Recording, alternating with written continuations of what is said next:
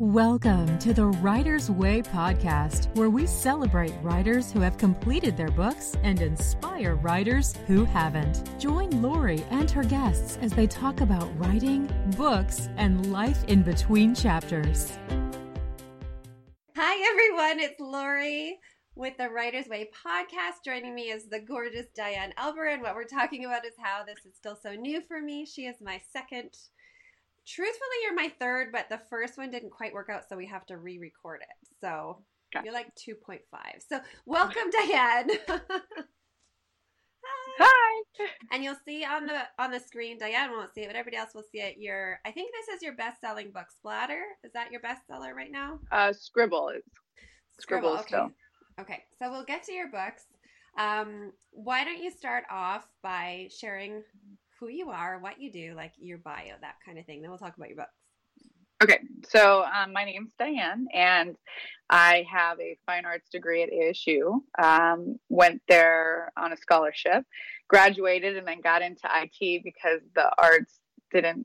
Uh, you didn't. You don't, you don't make a lot of money and being an artist, I guess so I got in IT kind of by accident. I was a, a server um, as a waitress, and I do that as my day job. But I've always wanted to write children's books. I've been illustrating and painting for a long time. And when I had my children, um, it was kind of you, you, start to read a plethora of of books, um, a lot of them, and you start to realize that um, you know, the books that I really wanted to get my children kind of weren't out there, kind of ones that really inspire creativity and things like that. There was a couple, but not as many as I, I'd like to see. So I saw that there was a, a, reason to write a book for my children. So I wrote my first book, um, I'm Not Just a Scribble, which was inspired by my son, who was just learning how to draw. He was three years old. Yes. And he was, I wanted him to draw like a house and a sun and all sorts of fun things, but he ended up just drawing a scribble. Yeah. And I was like, no, draw something awesome because I could draw something awesome. Um, so he uh, he got really upset at me and kind of threw his paper down. And it just so happened we were like in the craft room, and these two googly eyes landed on his drawing. And he's like, "Mommy, I did draw something. I drew a scribble." And I was like, "Oh, okay, this is a good, this is a really cool way to start a story." So um, I I basically made a story about a little scribble who feels like he doesn't fit in. I guess a lot of people have, have you know questioned why a lot of my books are about not fitting in. I guess um, when I was younger, I didn't really fit in very well. So um, I kind of wrote a series about being kind, um, you know, uh, mindfulness, understanding people's feelings, and kind of words hurt, things like that. So basically, um, Scribble kind of owns the fact that he's different and, you know, um, teaches the other drawings that you know, if they work together, they can make something beautiful. And in the end, they create a beautiful drawing together. So all my series um, have, I would say the only one that doesn't necessarily have a, a, full moral would be Spots, but it's still about like finding the fun in every situation. But a lot of them are around kindness, um, empathy, uh, mindfulness, things like that. So that's fabulous. And so I taught kindergarten and uh, the younger kids would often come in and do the scribbles. And so i didn't really know what to say. I don't have a arts creative background and i would say oh you did a tornado. That's great. And you know and then they were really proud of themselves and they would do a lot of tornadoes. But um, i have a three year old a six year old and a ten year old and we sat down this weekend and we looked at your scribble book. And now i wish i was showing the scribble book but anyway people can go find it on amazon and I had ordered some stickers from you, and they were so fun. So, the 10 year old, the six year old, the three year old, we all sat around the kitchen table for a couple of hours doing scribbles on purpose. And what I found, it was hard for me to do a scribble. Like it's hard, it is right? As an adult, Very like hard. you said, you want to do a beautiful drawing, and I can't draw, but to do a scribble, I felt like my scribbles aren't good enough. but my three year old was so proud of himself, and he was keeping up with the big kids, and even the ten year old um, had so much fun with it. So he he annotated it, and he started talking about this is my face. So he would put a sad face, you know, this is my face when I die in Fortnite. And then he kept doing it. This is when I die in Fortnite, and there's only one person left. And so they really just did their own thing with it, but it was so, so fun. So thank you. Awesome. Thank you for doing that. I love that. And what a great thing for teachers to, um, for preschool teachers and daycares and things like that to teach the kids that are younger and maybe don't have that dexterity yet that scribbles are good too. right. Well, and I think the big thing is, is like every kindergarten teacher, even art teacher, they always hear from a child, "I can't draw." Um, that's very typical. Mm-hmm. And with a scribble, anybody can do it. So whether you're an adult or you're a child, or even if you have disabilities of any kind, you can. Everybody can do a scribble. So what's been happening is full schools are participating, K through eighth, every single child, and so it makes it so everybody can show their artistic ability and no one's being judged, right? Because no matter what, everybody scribbles unique.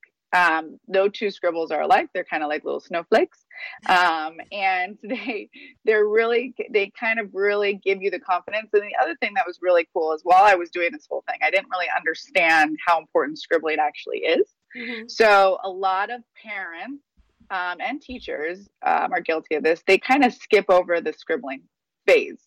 They want them to start writing right away. They want them to start um, creating shapes right away. And what a lot of people don't understand is that scribbling is a precursor to writing and to gaining your fine motor skills. So, like when people go through physical therapy, if they've had, you know, when they're trying to build their muscles back up, they're, they're not going to just start at the highest point and start writing, right? They have to do these exercises with their hands to build the hand eye coordination, to build uh, the strength in their fingertips, things of that nature. And so it's funny because when I first launched the book, my son was three, my daughter was two, and I made Ryan scribble every day. I was like, don't draw anything that I can recognize. I only want scribbles. and so after a period of time, it was funny because he's like, Mommy, I'm, I'm kind of over the scribbles. Like I can draw full faces now. Like he has, he gained so much control in his uh, his crayons and his pencils that um, it was a natural progression which i think people think that when their child is doing scribbles that they're never going to get there and that's not true the more scribbling they do and this is kind of art 101 is the more that you um, do something over and over again you get bored and you want to kind of um, expand so when my son is scribbling, he used to scribble outside the lines all the time. I didn't care. I'm like, do whatever you want. This is your piece. Well, then eventually he was like, well, he gained the control. So he started coloring inside the lines. And I think, you know, I see it all the time and it's really sad. You know, kindergarten, even in, in pre K, they get really upset about the children coloring outside the lines. Mm-hmm. And it's usually because the child doesn't have the fine motor skills yet to do it. So it, it almost is causing the child to have this resentment towards drawing and coloring because they get yelled at when they color outside the line. Mm-hmm. So I think the more that they scribble, the more that they create these characters, the more confidence they build. It's only going to be a natural progression. So if you see some of the scribbles now for my son, they're they've got full scenes like houses, buildings, airplanes, suns, like all around a, a, a scribble because his skills have progressed. And same thing with my daughter. They just they get better and better over time. People just need to be patient. It's kind of like you can't um, you know, run before you you crawl basically, right? Mm-hmm. So I really want to kind of make the scribble something so amazing that when a parent sees a scribble, they're so proud and they put it on the refrigerator and they're excited about it because it's only going to encourage their children yeah. to be excited about drawing and creating and, and ultimately writing, right? Because that's where you want them to get to is being able to write. And so now his his hand-eye coordination is unbelievable when it comes to writing. I really truly believe it's because of how much scribbling he did. and so so it's kind of been a really cool process. And so all my books kind of really tap into the fine motor skills, right? The stickers obviously are a huge fine motor skill. Um, with my new books coming out, snippets, um, all scissor cutting, right? So that's yeah. a big fine motor skill.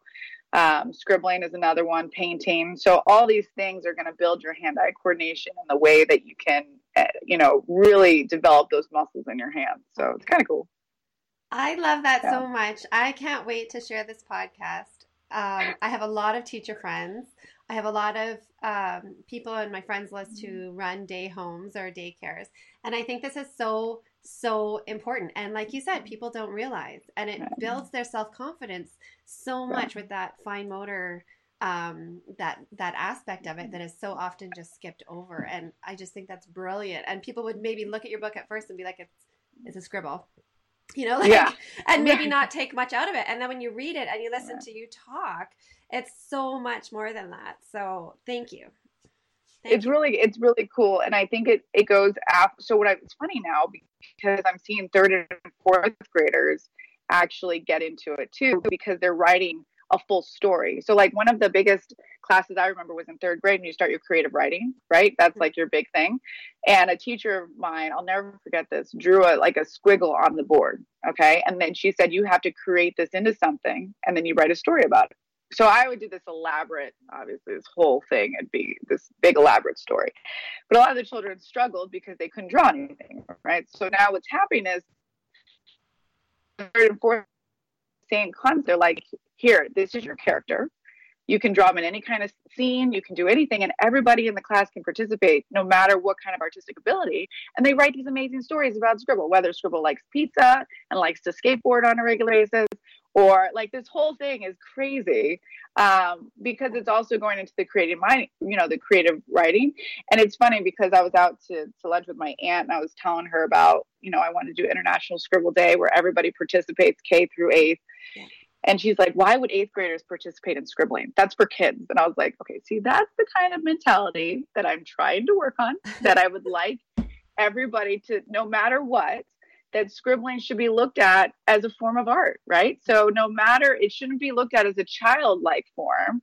It should be looked at as, as a, as just a form of art in general. And you should be proud of it. And so I think that is, and I'll, I'll never forget the first couple scribbles because it literally comes to life as soon as you put the scribble faces on. Like this, it becomes a character. It's really cool. Yeah. And I put them all over the refrigerator. Right. They got really kind of intense, but it, the kid, you know, children really feed off the energy of the parents. Right. So as soon as they create a scribble and you get excited about it, you're like, oh my gosh, it's so amazing. Look how cool this is they're so excited about it because they created something. They almost look for your approval, right? Yeah. So they yeah. created something that really made you excited to um, hang up on the refrigerator or give as a gift or frame for a grandparent or do whatever.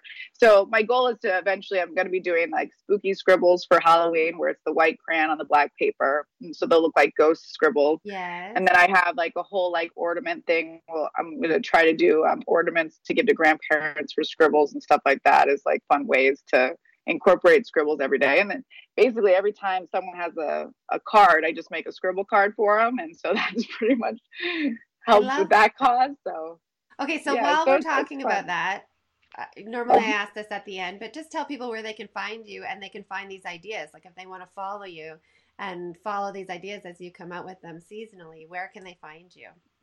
So I have an Instagram at I'm not just a scribble that I post all the images.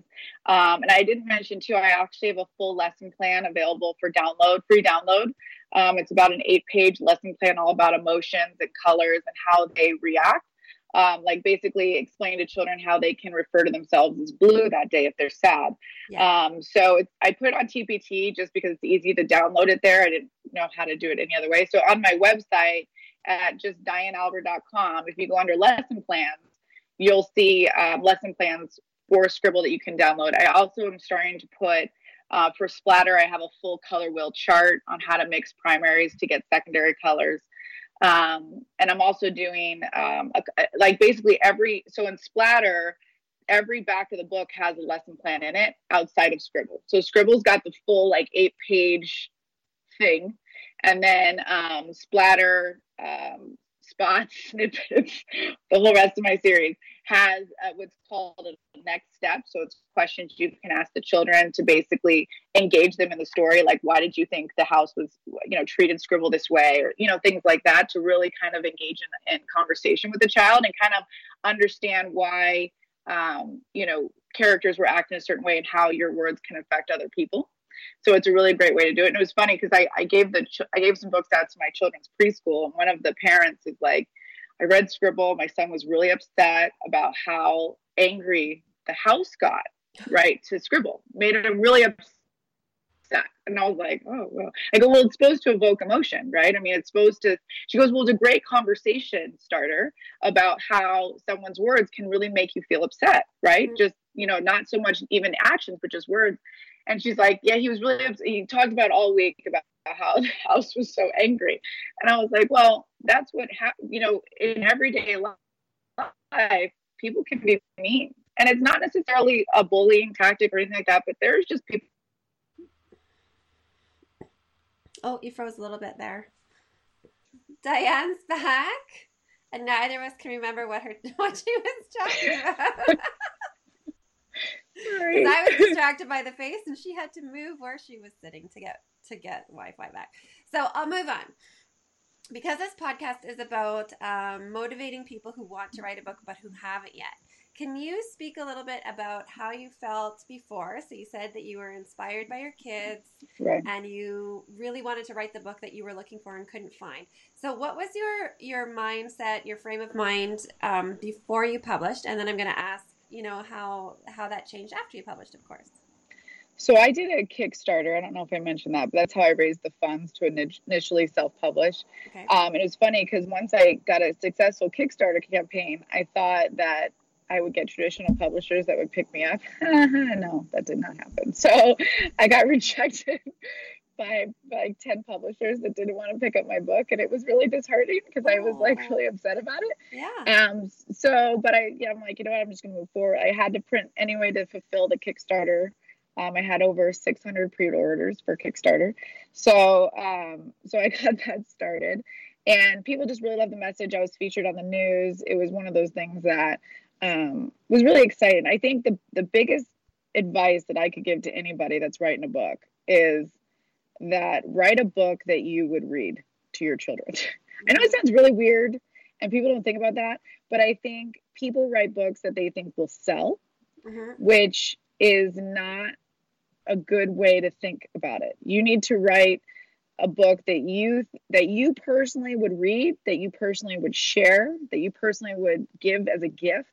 Um, that's a big, big thing, and you can't necessarily have your book blinders on. I call it. Um, because it's it's like your children like you don't you don't see you know if they're really not great at sports you just have these mom goggles on that you just hope that they will be.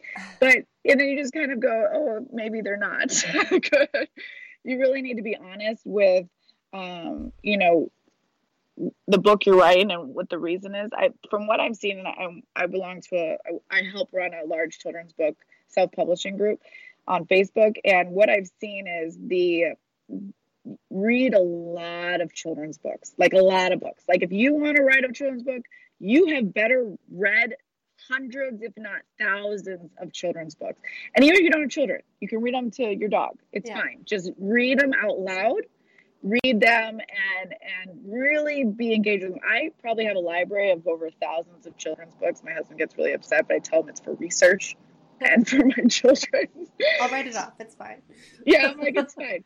Um, but I think you know there's there's several different hurdles. The first hurdle is how are you going to get the funding?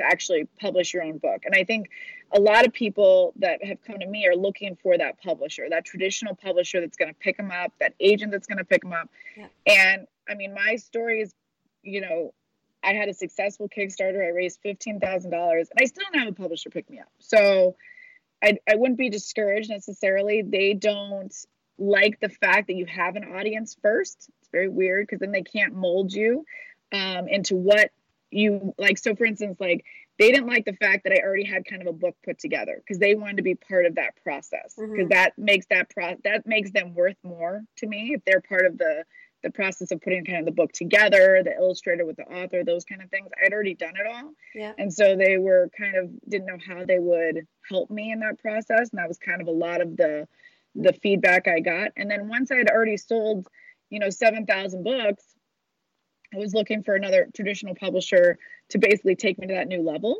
Yep. And then at that point, I became too difficult to work with because I refused to make any changes with my books because I'm like, these are selling. So why would I change anything? Yeah. Yeah. So, um, so that was also, you know, a struggle. I think getting from point A, point A, you can't, so there, there I think everybody has the same struggle is A, how do you stop editing?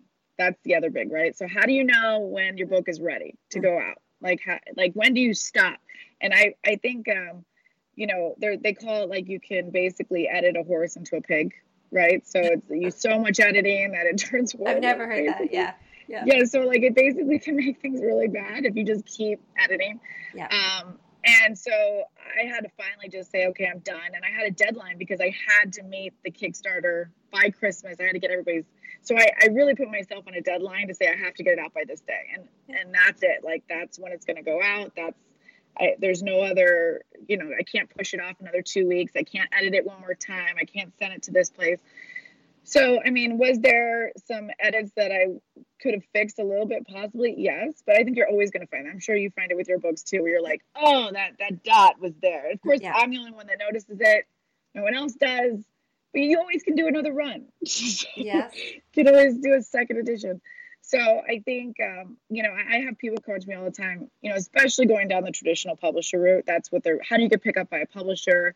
Yeah. And that's not really my direction. I feel like owning it and understanding the process and owning the process, you make a lot more money.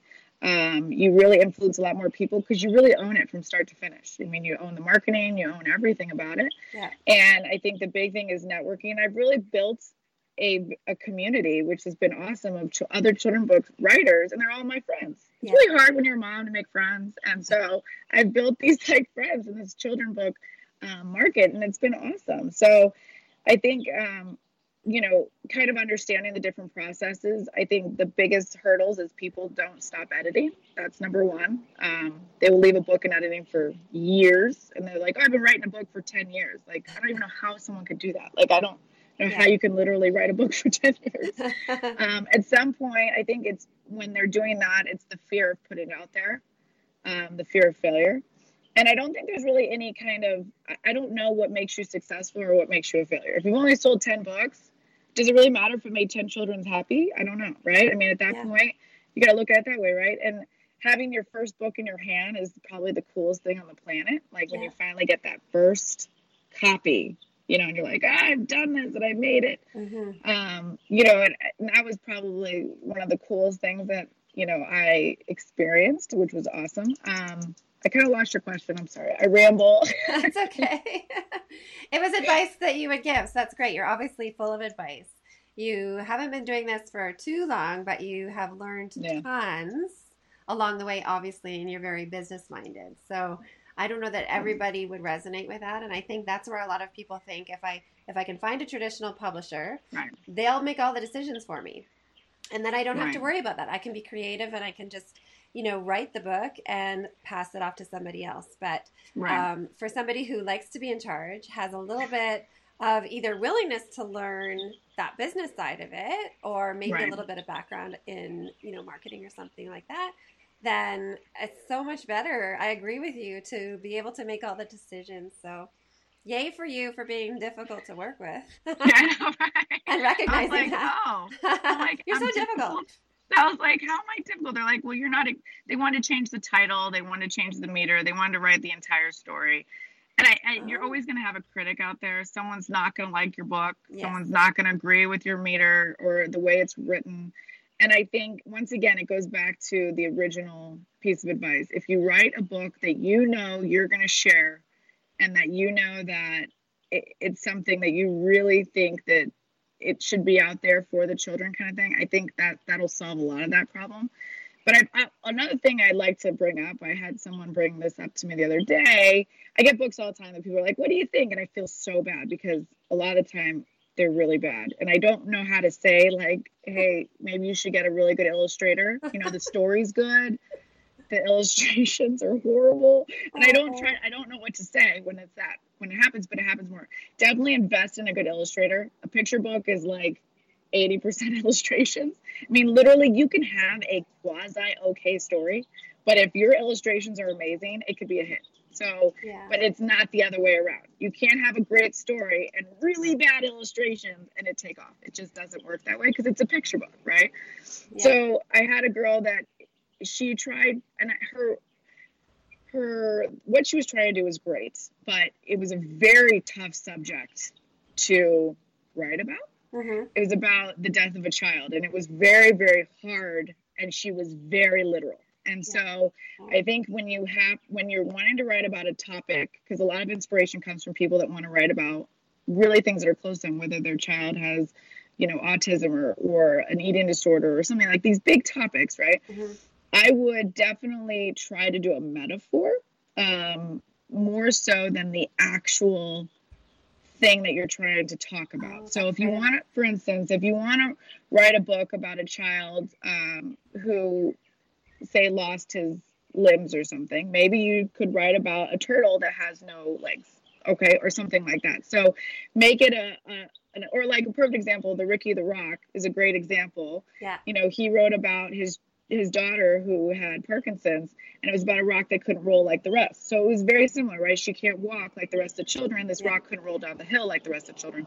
I think it's very important that when you're conquering very tough topics, that you still need to understand that you're talking to a child, right? And that these topics can still be addressed. You can Yeah. still address hard topics like cancer and death and things of that nature, but I think if you give it a metaphor, um, it can still have just as deep of a meaning. It can still evoke the conversation, but it doesn't scare people because it can get very scary when you're reading these these these stories. And I and I see them. And the reason why I wanted to bring it up is I see it more than a lot of people are inspired by an event that happens in their life, Mhm. and I see it more and more and more that they're writing about these very tough topics and they're straight up saying the tough topics like Right. in the story and i think that really needs you just need to kind of take a step back Yeah. and understand that this is a very tough tough topic to talk about with Yeah. children and if you make it into a, a story that you can eventually kind of move into that direction then i think it's a much better it'll be a very a much more successful book and i think people are much more willing to share it and then your voice will be heard Yes. farther you know Yes, and you can explain the metaphor in your ad copy or your Right. your you know on the book page on the blurb or in any sort Right. of media you put out about it so that people understand because otherwise they might not get it. Why does this turtle Right. have no legs or no shell? yeah But if as soon as you explain it, like Jay explained Right. a little bit on his Ricky Right. that won't uh, or what is it? Rock the rock ricky the rock roll. yeah Um, he, once he explained it, it's very Yeah. eye opening. But if you just read the book or you just know the general idea of the book, you might not get it. And then as soon as you hear Right. the background, it's like, oh, okay, that makes right more sense. And it's Right. in kid language. This Right. morning, my daughter, actually, my son pressed the button on the carbon monoxide detector, the, the test button. So it was really loud and beeped. And then they asked what it was there for. And so I usually just tell it like it is to my kids, and I don't right think about it often. And so I said, well, in case there's any poisonous chemicals in the air, you know, that that will that will let us know, and we can leave the house. And my my six year old was like, what? And what are these poisonous chemicals you're talking about? And so she um she didn't freak out, but like every couple of minutes she would ask me another question, like, so when is that going to happen? How will we know that happens? You know, like how often does that happen? And so I had to backtrack. And we just, as adults, we don't always realize. You know, I think often people think I'm going to tell it like it is, right um, you know, and and not uh, not sugarcoat it because you know they're kids, Right. they're kids, but they still they have to learn about the real world in that. But they're kids, and they they Yeah. take things internally that we don't always think about. You know, and they lay in bed sure. and they stare at their ceiling or at the window and they worry about things and they don't always verbalize it to us. So I, I think that's really good advice for people, and especially because you've obviously been given a lot of manuscripts from other people to read that you do Right. it a lot, and so you know what's happening. and i'm not professional by any means so like i read a book and some i think would be great and they haven't and then some i did not understand it and they took off i just try to offer as much of advice as i can like so for that book that i saw it was really hard and i basically said you know th- there was a lot of angels in it and i was like you know maybe if you just made it into um, an angel type book as opposed to the child turns into an angel. It was very weird how it was transitioned. Yeah. Um, and I kind of gave, and they're like, "Oh, this is really great advice." But the other thing too is people. These are like when you create a children book, it's your baby. Like it's you get very personal. So when someone even gives any kind of advice outside of "this is amazing," um, that also becomes a problem. So the other issue too is don't go to your friends and family. Like they're going to tell you it's amazing.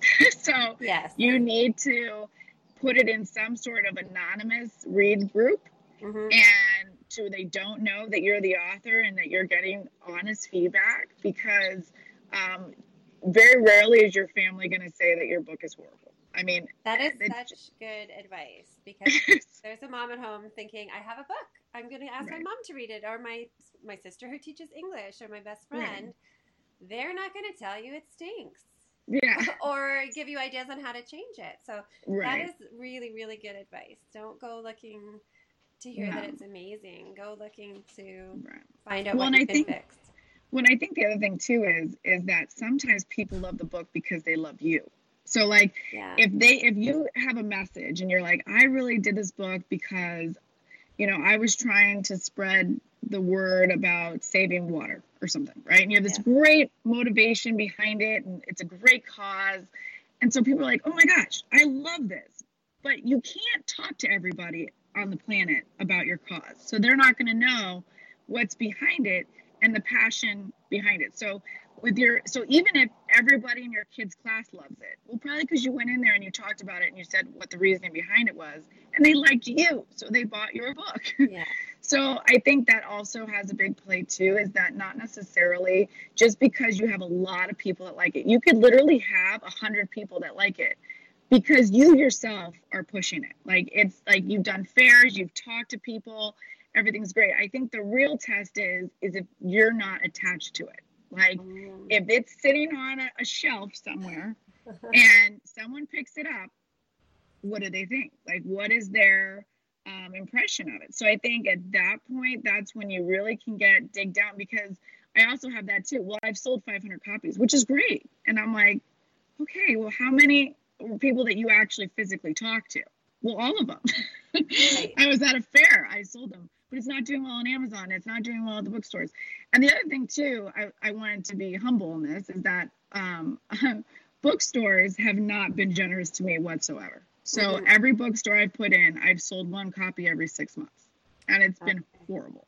Um, yeah. On Amazon, I sell now. I'm selling about two thousand books a month on average. Awesome. Um, so it's nine day difference. Like I'm, I walk into my local bookstore and I'm trying to support the indie bookstores, and I'm like, hey, put this on your shelf. Unless you're forward facing, yeah. Oh. Unless you're unless you're forward facing, you're not gonna. Oh, there's my little dog. You're not gonna be able to. No one's gonna see you. Right. You know. So that's the other problem.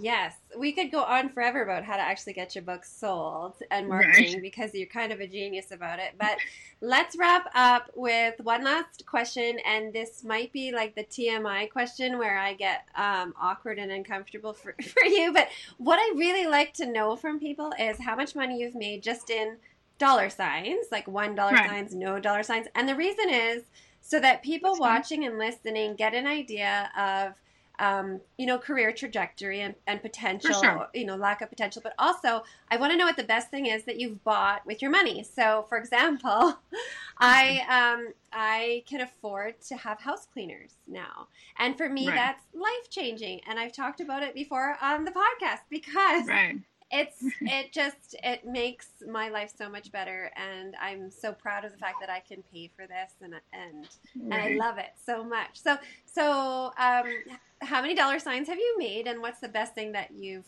used the money to buy?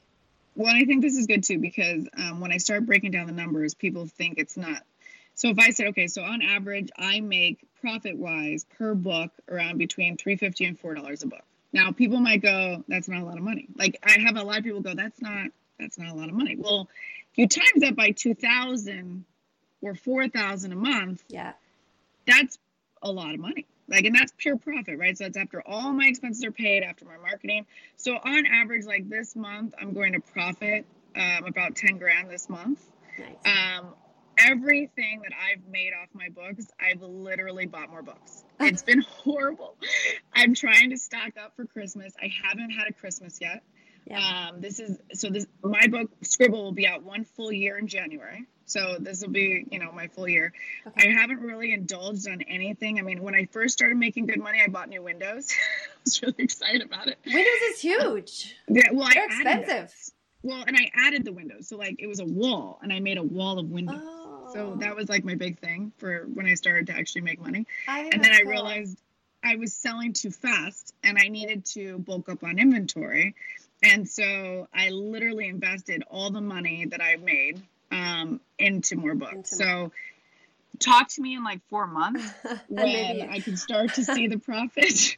I think right now, knocking out a piece of a wall and putting a window in is huge because I think we all, big, as adults, know how expensive that must have been. So, that, and then you get yeah. to see that all the time, yeah, all the time, right? So it was great. And yeah, so, um, you had to start by running a Kickstarter, and I've done that too, and right. so I understand sort of the um, the feelings that are associated with that because you know you're really hopeful, but you also feel a little mm-hmm. bit desperate and vulnerable, and Yeah. like you're begging people for money, and there's all these different horrible. yeah, there's Yeah, all these different emotions horrible. for that. So for you to Yeah. have the money to be able to turn around and and invest it in buying more books without having to beg your friends Do it again. Yeah. Yes, I think that's huge. So good for Well, you. and that's I was just trying to be smart about it, right? So everything I made from the Kickstarter run, all the profit I made from that, I literally dumped back in.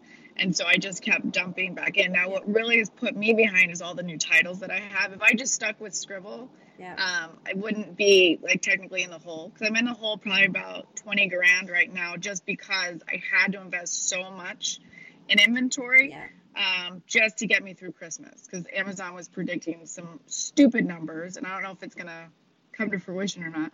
But you know, predicting it right, predicting like ridiculous numbers to get me through Christmas. Yeah. And so I figured, you know what, go big or go home. At this point, my husband was very supportive on it. I had a whole entire spreadsheet that um, outlines all the profit, all the marketing, and what also is very interesting. I'm an author illustrator, so that's also something I'm going to get more profit just because I'm not splitting it. Right. Um, so that that also is a little bit different, and I can produce books faster because I kind of do everything with it. I do the illustrations and the writing, Right. um, and the design, and pretty much everything of it. Everything. So everything. Yeah. So, um, That's but yeah, I think so. For, it can definitely be a living. Like my goal.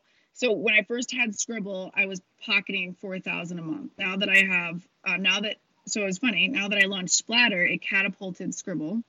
Mhm. Um, and so now I'm making more in Scribble, and so now I'm making about ten thousand a month. And my goal is with every new title, it's going to add more and more because they all sell each other because it's all part of a series. So um, if you like one, chances are you'll like them all. They all have the same, you know, inspired to create type of mentality. Yep. Um, so that's kind of, and that's another piece of advice too. Um, once you have something good going, don't go into a completely opposite direction. So like it'd be like if I if I had scribble, everything's great with scribble, and then all of a sudden I write a book about plants. Like and it has nothing to do. There was no common ground between the two of them whatsoever. Not the same illustrator, not the same storyline. That's not going to work. Your audience is so important to you that um, you really need to understand that once you gain that audience, you need to capitalize on that. And that's when you're going to continue to release books. That's why you have people that follow illustrators because they like the style, right? Yeah. It's the style of illustration that they do. Yeah. So I think that's really important. If you're doing a series or just stick with before you become popular enough, if you're trying to write 10 books, I've had a lot of people say, I've got a whole series of 10 books. And I'm like, are they at all similar? And they're like, well, no. I'm like, well, then at least stick with the same illustrator for all five. Like, even if they're not, because you see, like, um, you know, there's a lot of illustrators like Adam Rex and and stuff like that. They have different, or or Oliver Jeffers, that have that specific style, but they have totally different stories. But it's okay because you really like that style. Like Yeah. you love that the way it looks. Yeah. So I think that's also really important is to keep something consistent. If your first book takes off, don't start your second one in a completely different direction. Would be Right. right. Good advice. Very my good advice. cents. Okay, so you have to come back on another time because you have so much advice. Okay, I will. I will. Yeah. So When I get better Wi-Fi. Hopefully I have yeah, better yeah, Wi-Fi. there you go. When you have better Wi-Fi, come back on. So I'm going to stop us here. Thank you so much. I think you're brilliant, and you have so many ideas, and I could listen to you share about them. And I look forward to meeting you in person. We're going to a conference together, Yeah. and so I'll pick your brain lots then. But anyway, Well, thanks for having me too. I appreciate it. oh yes. Well, thank you, and I'm going to say goodbye. Goodbye, everybody. Goodbye, Taya. See ya. You've been listening to the Writer's Way podcast. For show notes, links to guests' information, and to learn more about the Writer's Way, check out lauriewrighter.com. Until next week, enjoy this chapter of your life.